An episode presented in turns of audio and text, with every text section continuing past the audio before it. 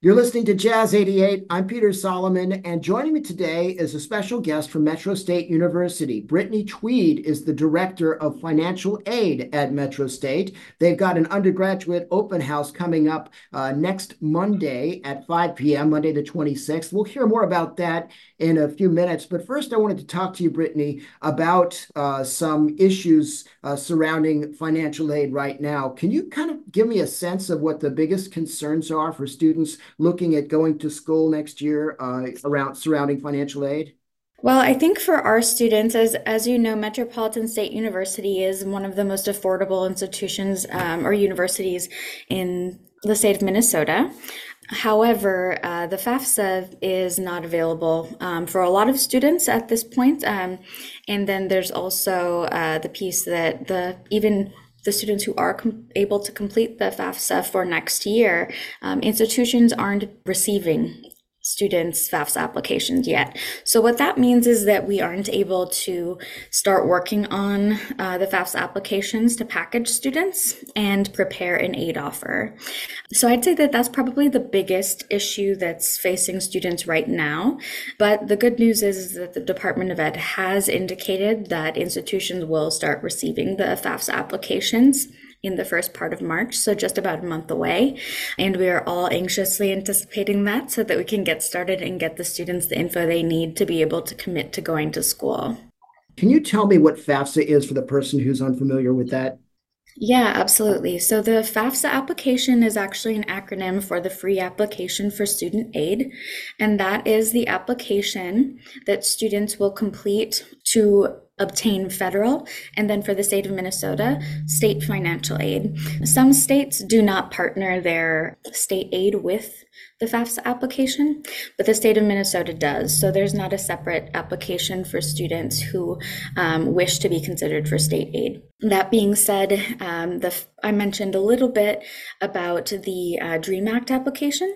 The FAFSA um, is not available for students who are not US citizens or eligible non citizens, but the DREAM Act is available to students. It's basically the counterpart of the FAFSA application, but for students who are undocumented or have DACA status. When is it too late to be looking at financial aid? I wouldn't say that it's ever really too late for our students. I would say that there is a point that, you know, some scholarships won't be available because scholarship deadlines would have passed and things like that. But I wouldn't say it's ever too late for students to apply. That's because a lot of the FAFSA application is completing um, a variety of questions related to a student's household size and then also their family income and things like that. And that's used to determine a lot of different types of federal and state grant eligibility. And so I always think it's a good idea for students to complete the FAFSA application or the Minnesota DREAM Act application. Actually, that's kind of the counterpart to the FAFSA for students who are undocumented or maybe have um, DACA status. But anyway, so I'm a firm advocate that there are benefits to it even if this even if the family might not think that they qualify because there are certain scholarships that will also use that data too. So i encourage all students that i encounter to complete either of those applications. Are there scholarships that are unique to metro state with respect to any of the groups that you advocate for yeah, absolutely. Our foundation has a lot of scholarships that are available, and their applications actually open up later this month, and they are open for a month for um, application for next academic year.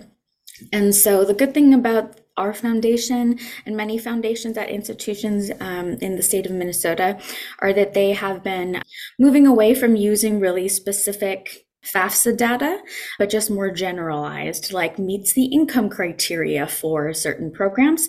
And so that's the one benefit. Um, they're not really tied to using the actual output of, of the FAFSA any longer. So they aren't going to have to wait to award those scholarships for us to start processing, which is a good thing.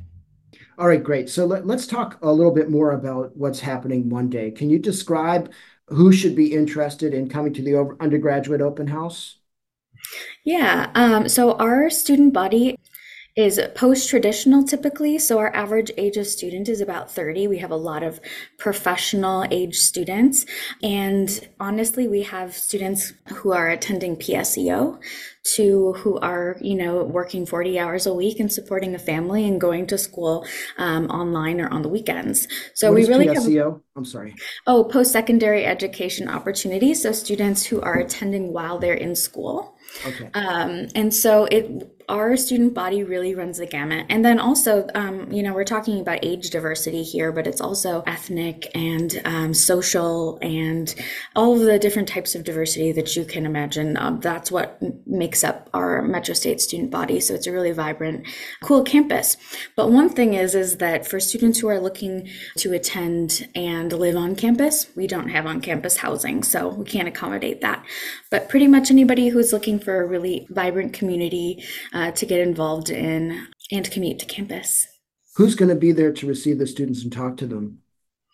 Uh, so our office will be there. We also have Gateway Student Services, um, and they can answer questions about different types of degrees. They can answer some financial aid questions. And then we'll also have our admissions and advising teams, as well as several other departments. Uh, faculty from certain departments and faculty advisors will be present also to answer student questions. I'll actually be there to um, answer questions about the different scholarships. We are um, starting next fall. The state of Minnesota is has implemented a new um, scholarship program called the North Star Promise.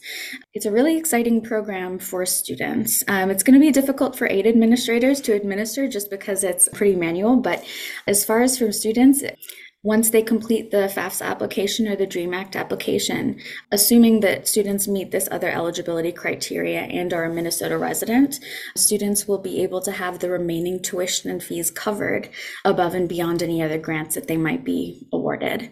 I know that that's kind of abstract uh, for, you know, a general listener, but that's pretty exciting to have a, a broad-based scholarship that might cover the the tuition and fees for students. So I'm pretty excited about that. And then I'll answer more questions, any questions students have about that um, next week as well.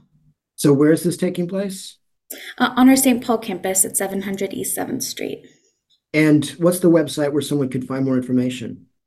Uh, metrostate.edu, our homepage. They'll have advertisement right on our homepage so that students can see. Brittany Tweed is the Director of Financial Aid at Metro State University. Uh, they're hosting an open house event Monday, February 26th at 5 p.m.